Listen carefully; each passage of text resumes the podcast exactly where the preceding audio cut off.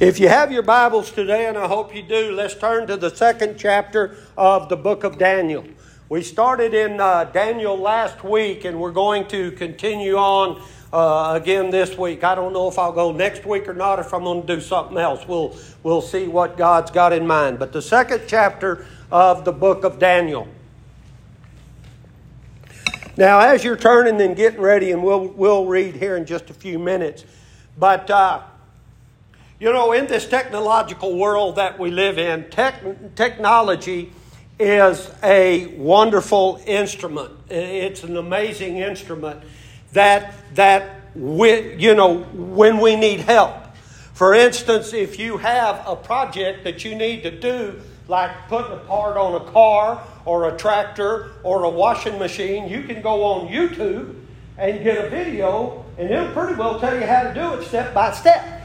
Now, sometimes you have to work through all the junk to get to the one that you really need, but it, it's, it's pretty cool that through the internet, we have pretty much a direct line to the instructions to how to do just about anything that we might want to do.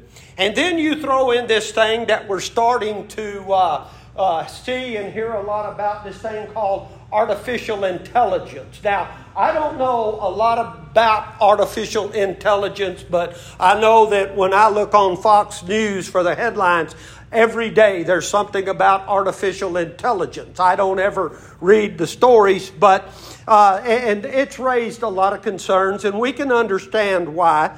Uh, but it too can be a useful tool if we use it carefully, if we use it the right way.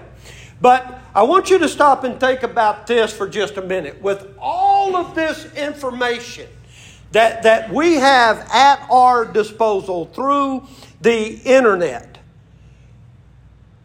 it's close at hand, but how often do we use it? You know, I, I, do use it from time to time. I do go on YouTube and watch videos on how to do stuff that I don't know how to do. But let me tell you, let me kind of put this little thought for you to think about. Even though we have all of this available to us, do you realize that through prayer you have more access to more power than the internet could ever even begin to dream up? Have you ever thought about that? And I'm going to show you that. I'm going to prove that to you beyond the shadow of a doubt. But yet, even though we know that, even though we know that through prayer we have access to more power, how often do we rely on our own wisdom and our own ability instead of accessing this power that is available to us? I think that God is going to tell us today that prayer isn't just an avenue by which we can access or accept divine resources. Prayer really does make a difference. Prayer really does make a difference. Now, and we're going to see that in this little sermon today. So, that leads me to my first question. And my first question is How seriously do you take prayer? How seriously do you take prayer? Do you think of prayer of something that you just do each day? Or do you think of prayer as an effective tool for getting things done? Now, today we're going to continue in this book of Daniel, this study in the book of Daniel, and we're going to see how Daniel prayed very passionately and accomplished great things for God.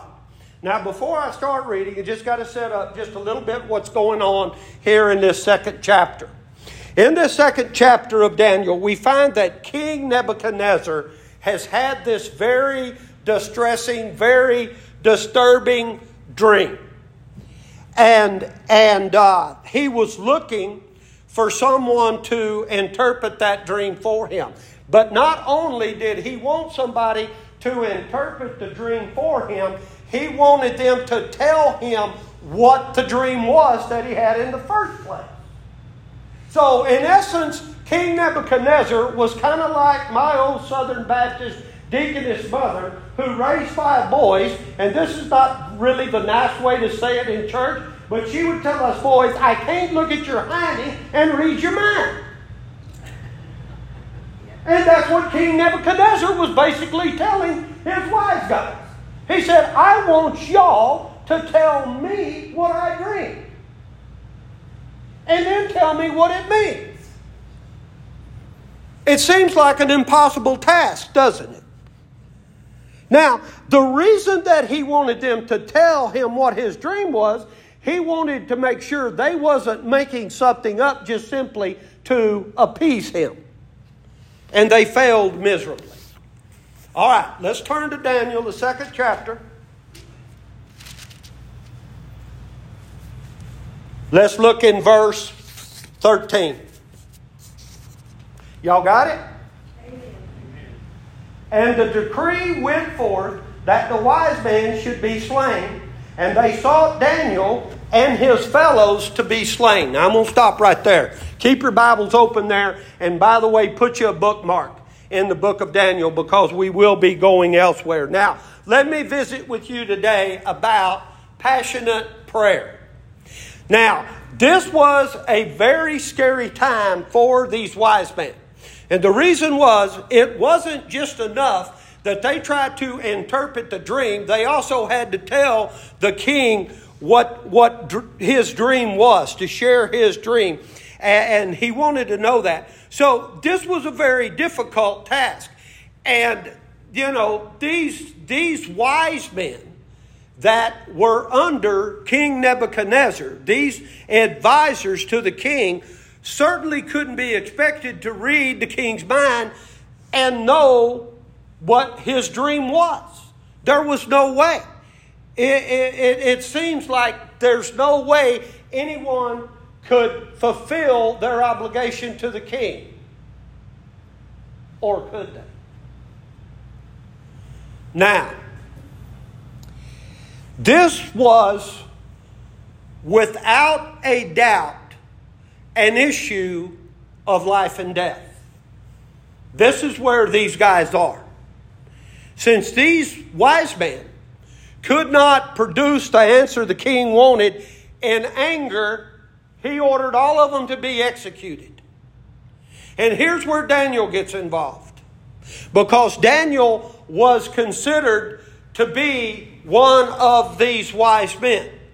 In other words, it, it, it, you know, Daniel probably, when he heard this decree, he probably is thinking to himself, well, that's just great.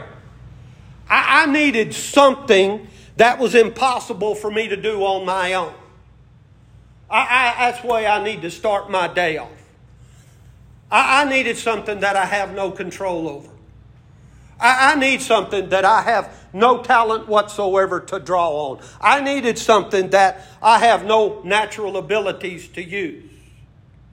But here's the thing the same is true for each one of us. Isn't it almost ironic how much time we spend trying to have some sort of control over our lives? When you get in your car, what do you do? You put on your seatbelt. Now I know you're sitting there thinking, well, Mr. Pastor, yeah, that's the law. Yeah, it is the law. But why do you wear your seatbelt? Because there's a bunch of nuts out there driving. That's why. We buy insurance policies. We, we make good diet and good exercise decisions. Well, some of us do.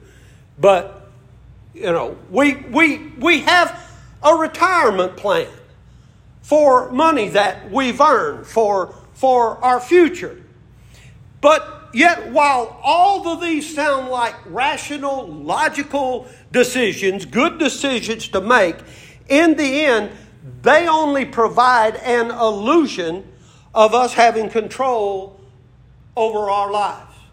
Despite our best efforts, it doesn't matter how hard we try, we're always on the brink of a crisis in our life.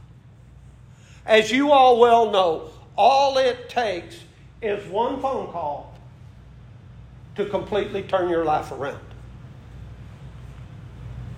So that's the reason why I say we're always on the brink of a crisis.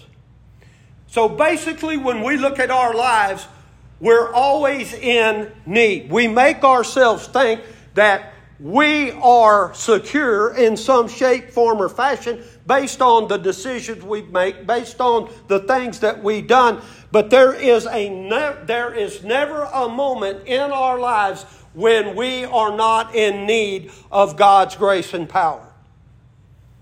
The only question for us today is how aware are we of how much we need God every day? Now, I want you to think about that. God may be wanting us to realize right now that you need Him more. And, and, and, you need to learn how to trust Him and come to Him in prayer. All right, let's read on in Daniel. Look in verse 14. Then Daniel answered with counsel and wisdom. The word wisdom is uh, understanding. To Arioch, the captain of the king's guard, which was gone forth to slay the wise men of Babylon.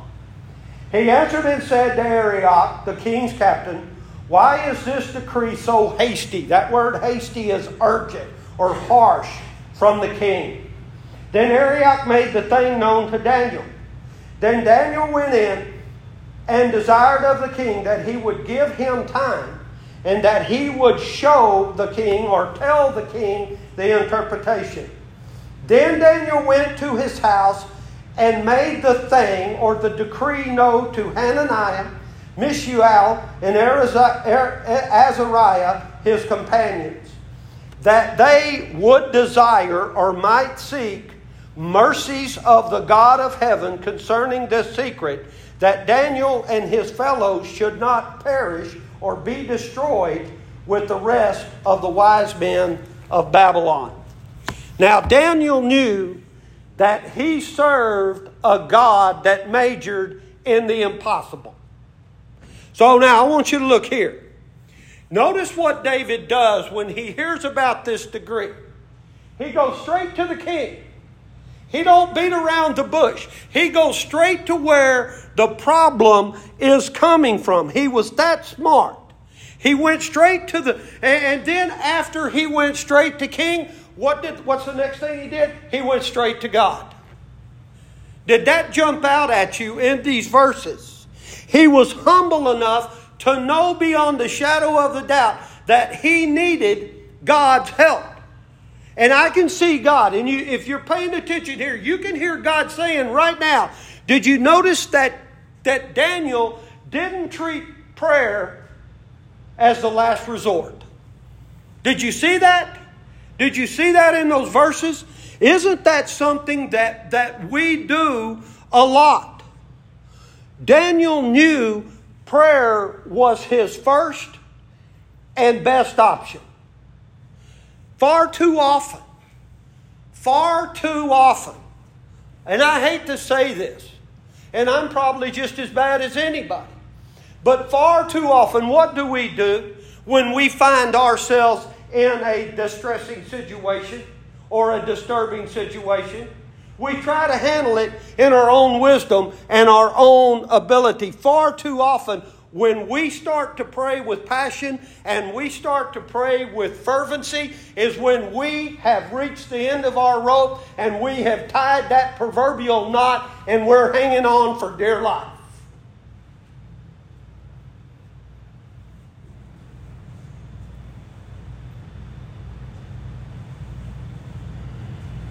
Why is that?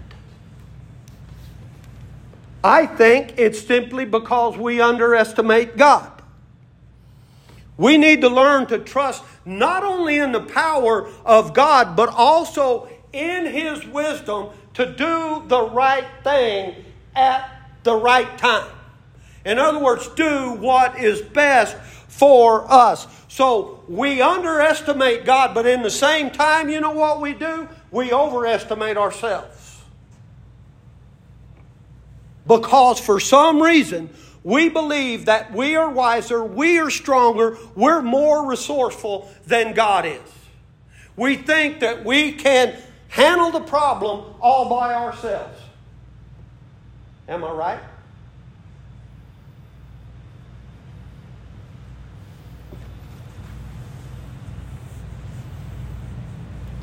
Folks, let me tell you.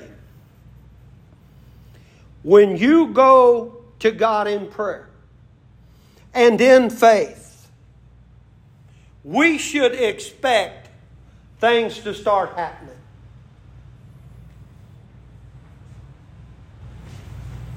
When we pray in faith, we believe not only that God hears us, but that He's going to act. And it's going to be in our best interest. I wonder if there is a situation in your life where you're treating prayer more like a last resort rather than your first and best option. How many times?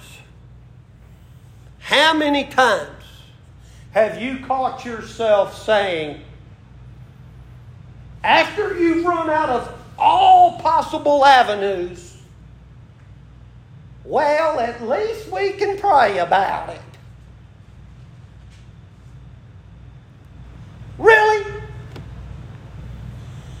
Think about this. When we finally decide that, that we can accomplish something on our own, now all of a sudden, well, let's guess it's time to call for a little divine inspiration here. Prayer isn't the least we can do, folks. It's the most we can do.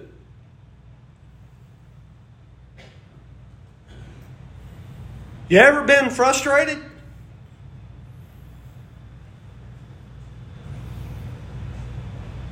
Am I preaching to anybody?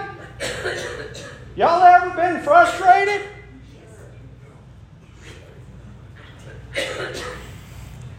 Big Carl, if God loves a liar, he's hugging your neck. I know better. He's hugging. I know better. But why is it we get frustrated and we give up on trying to accomplish something on our own? And then what do we say? Well, I just don't know where to start. We're so overwhelmed. I just don't know where to start. Why don't you just start in prayer?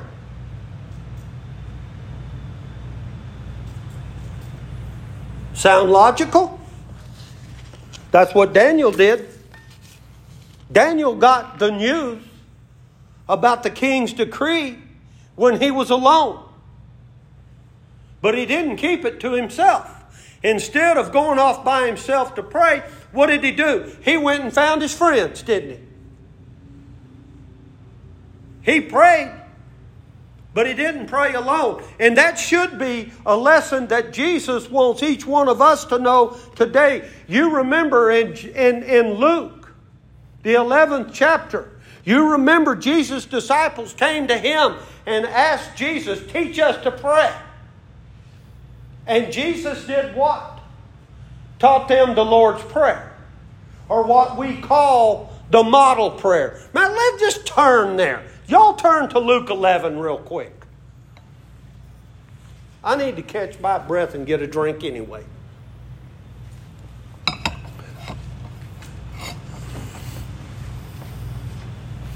Luke 11, second verse through the fourth verse. When you get there, read it to yourself. Luke 11, 2 through 4, read it to yourself, and I want you to see if you can find a word that's not in there that you think ought to be in there? Luke 11, 2 through 4. Read it to yourself and see if you can find a word that you think is missing. Ironically, it's the word that probably is the most present in each one of our daily prayers. You know what that word is?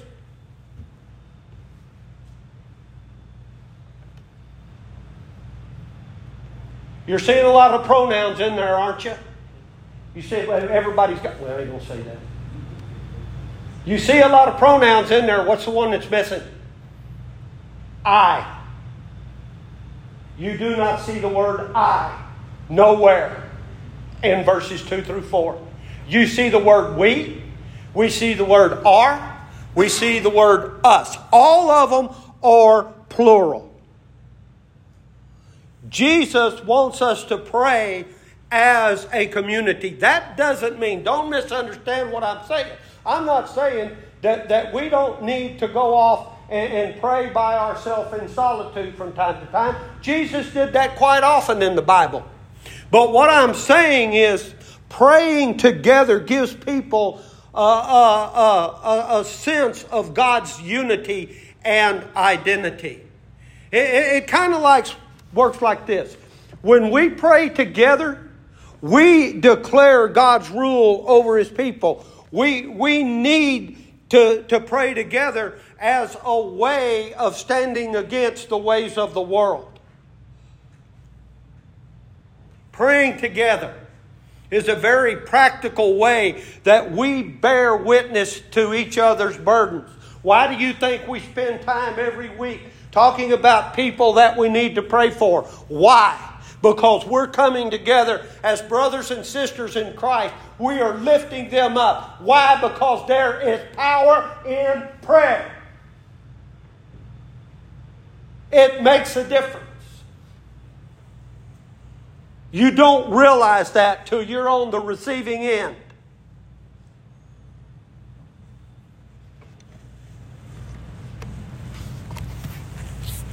Let's read on. Look in verse 19. Y'all got it? Then was the secret revealed unto Daniel in a night vision. Then Daniel did what? Bless the God of heaven. Daniel and his friends prayed together.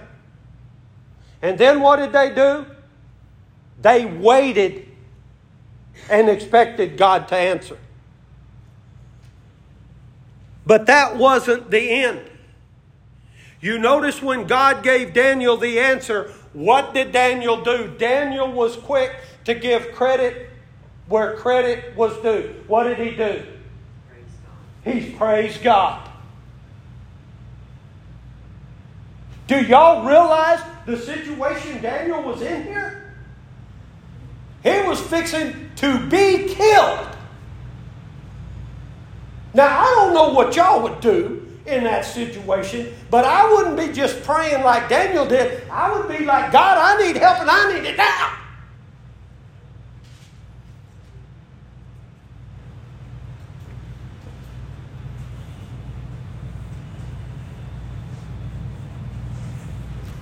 He praised God. Why? acknowledging the character of God's power. Let me ask you something. Has this ever happened to any of y'all? You, you know you, you need to go to God in prayer about something. You know there's something bothering you, and you know I, I need to get God involved in this. But then when you start praying, you don't know what to ask for. You don't know what the best solution to the problem is, what the outcome needs to be. Have you ever been there, done that? Our motives get muddled. Our intentions get confused. We're not sure about how best to handle the situation. So, what then do we pray for? If you don't know what to say, what are you going to pray for?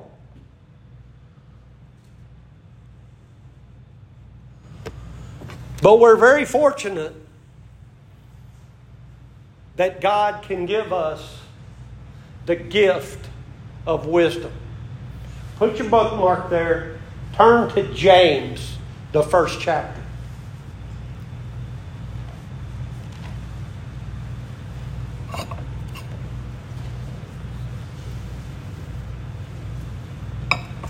Go back there just right past Hebrews. That's where you find James. Y'all got it? Amen? Look at verse 5. If any of you lack wisdom, let him ask of God that giveth to all men liberally and upbraideth not. Upbraideth not is without reproach. And it shall be given him. Now, this verse assures us that if we are undergoing difficulty in this life and we don't know what to pray for, that during such times we can confidently ask God to give us what? Wisdom. That's what James says. God has got an abundance of wisdom and He will give it to us easily if we ask Him. This was certainly the case with Daniel. But James was telling us this. Notice that he didn't stop there. He tells us what we should ask for. Look in verse 6. But let him ask in what? Faith, nothing wavering. You know what nothing wavering is? Not doubting. For he that wavereth, doubts, is like a wave of the sea driven with the wind and tossed. This should be a huge encouragement for each one of us.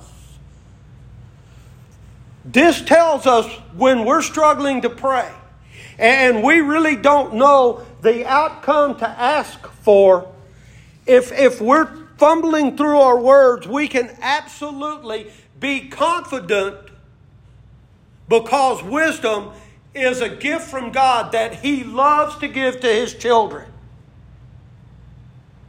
And through wisdom, we can pray about something from God's perspective, from God's point of view. Maybe you've been through something this past week. I don't know. Maybe you're got something lying ahead of you this next week because of something that's already transpired. Just ask God for wisdom and how to respond, how to make decisions, what to say, and then move forward. Go on with it. As you ask, don't doubt. What did James say? Don't doubt without wavering, but trust in the vast resources of divine wisdom that is available, waiting to be poured out on you. So when Daniel got his answer, what did Daniel do? He praised God. When you pray, what should you be doing?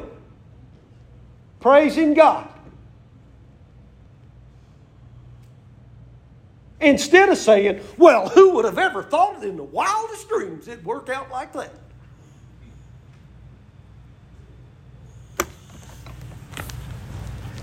Go back to Daniel.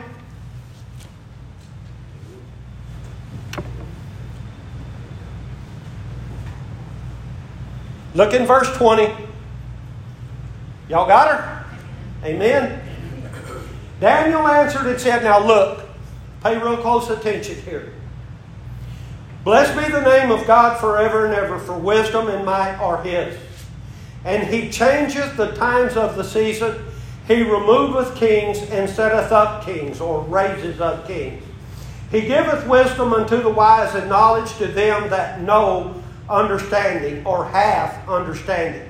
He revealeth the deep and secret things. He knoweth what is in the darkness, and the light dwelleth with him. I thank thee and praise thee, O thou God of my fathers, who hast given me wisdom and might, and hast made, me, made known unto me now what we desired of thee, or asked of thee. For thou hast made known unto us the king's matter. Now, when we think big thoughts about God, we think less about ourselves. Did you get that? When we think big thoughts, like Daniel did in prayer, we don't think so much about ourselves.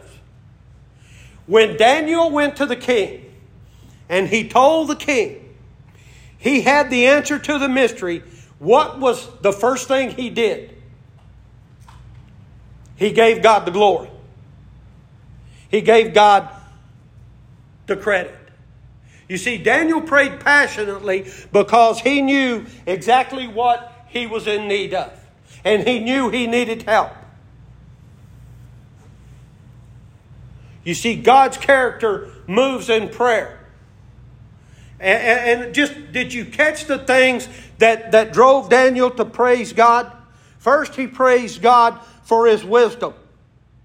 He says the sun, or, or to think about the, when we think about the way that God rules the universe, how he intertwines all of these millions and millions of individual occurrences for his glory. That should cause us to be in prayer, seeking God's wisdom in our personal situations. The next thing, Daniel praised God for his faithfulness. The sun rises and falls, the seasons change. All these things happen in cycles. Why? Because God set them up, God watches over them. He's faithful. He is faithful to his promises that he makes to us. He will make good on his promises. And we can read promise after promise after promise in the Bible that God made to his people. And each of those promises still apply to us, not because we deserve it, but because God is faithful to us. So when we pray, we should have a steady stream of God's promises running through our minds. And then Daniel praised God for his generosity. Daniel sought God's mercy. God bestowed that mercy by doing what? By giving Daniel the answer to this situation with Nebuchadnezzar. In other words, God did what was best. God always does what is best. So, because of that generosity, Daniel praised God for it. Now, I'm not saying that God's always going to answer the way we expect. That's not what I'm saying. But we can always trust that, that He will give us what we need. And that ought to cause us to pray more. That ought to cause us to pray with more passion and more fervency, trusting that He's going to act at just the right time and just the right thing is going to happen. All right, I've got to wrap this up. I want you to go to Daniel one more time. I want you to look in verse 27 and 28. Y'all got it? Amen. Daniel 2 27 and 28. Daniel answered in the presence of the king and said, The secret which the king hath demanded cannot the wise men, the astrologers, the magicians, the soothsayers show unto the king or declare unto the king. But there is a God in heaven. Remember, he gives credit where credit is due.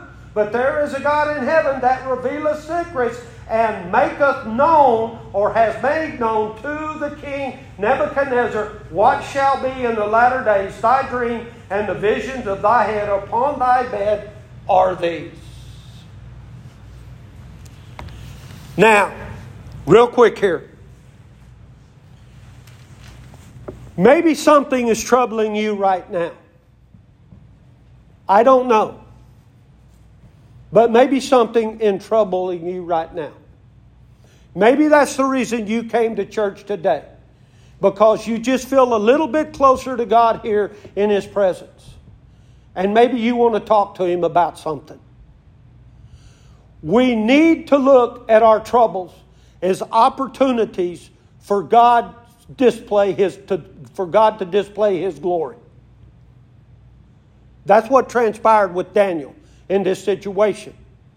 When you stand back and you look at this second chapter of Daniel and what's going on here, we can find it, it really gives us a very simple formula.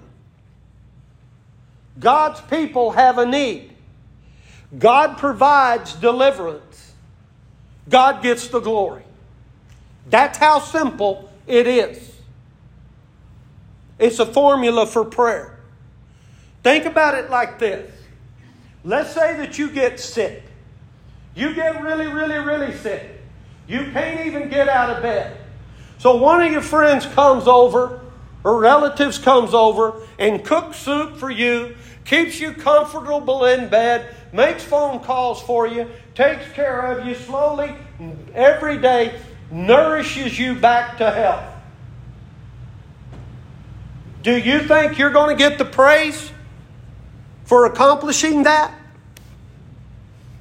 You think you're going to get the glory in that situation? No. Why? Because you were the one that was sick.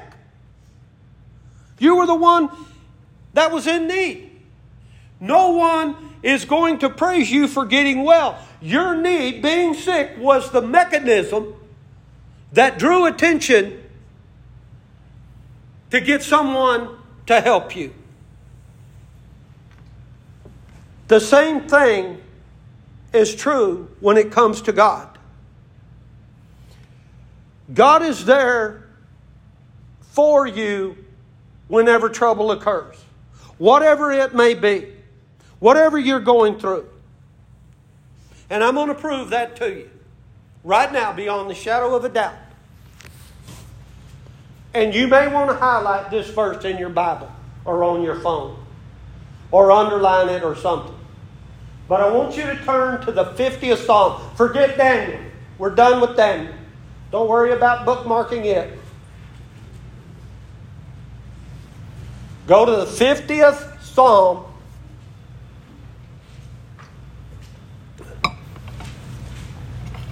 I'm going to show you one more thing and then we're going to go. As soon as I find it.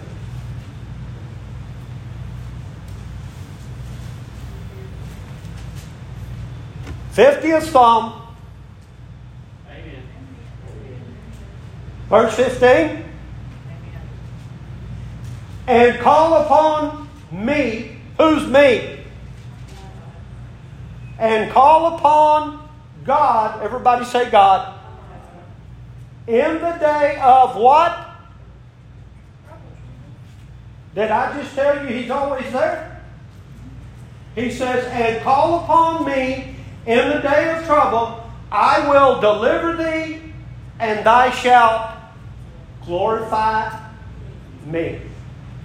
Highlight that verse. Underline that verse.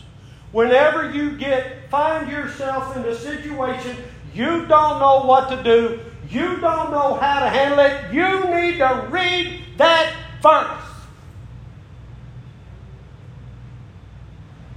And not the last thing you do, but the first thing you do.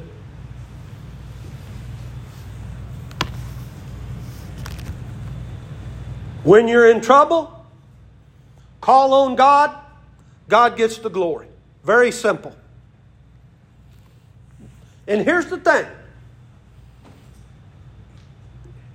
it's simple, but it's difficult. And the reason I say that is this when we are actually in trouble, when we are in a bad situation, rarely do we think of anyone or anything else other than ourselves and how in the world am I going to get myself out of this pickle I've gotten myself into? But maybe God can use this today to change our mind a little bit, to change our perspectives, to get things in order. Maybe we need to start looking back at our days of trouble as opportunities to bring glory to God to be displayed. I guarantee you, if we did that, we would pray with a whole lot more expectancy. Waiting for God to do only what God can do. Are you or someone you know going through troubles right now? Then do what Daniel did. Gather up some of your closest friends and start praying. Start praying about it. Ask for whatever the specific need is in your life. And then when that need is met, you be sure to give credit where credit is due.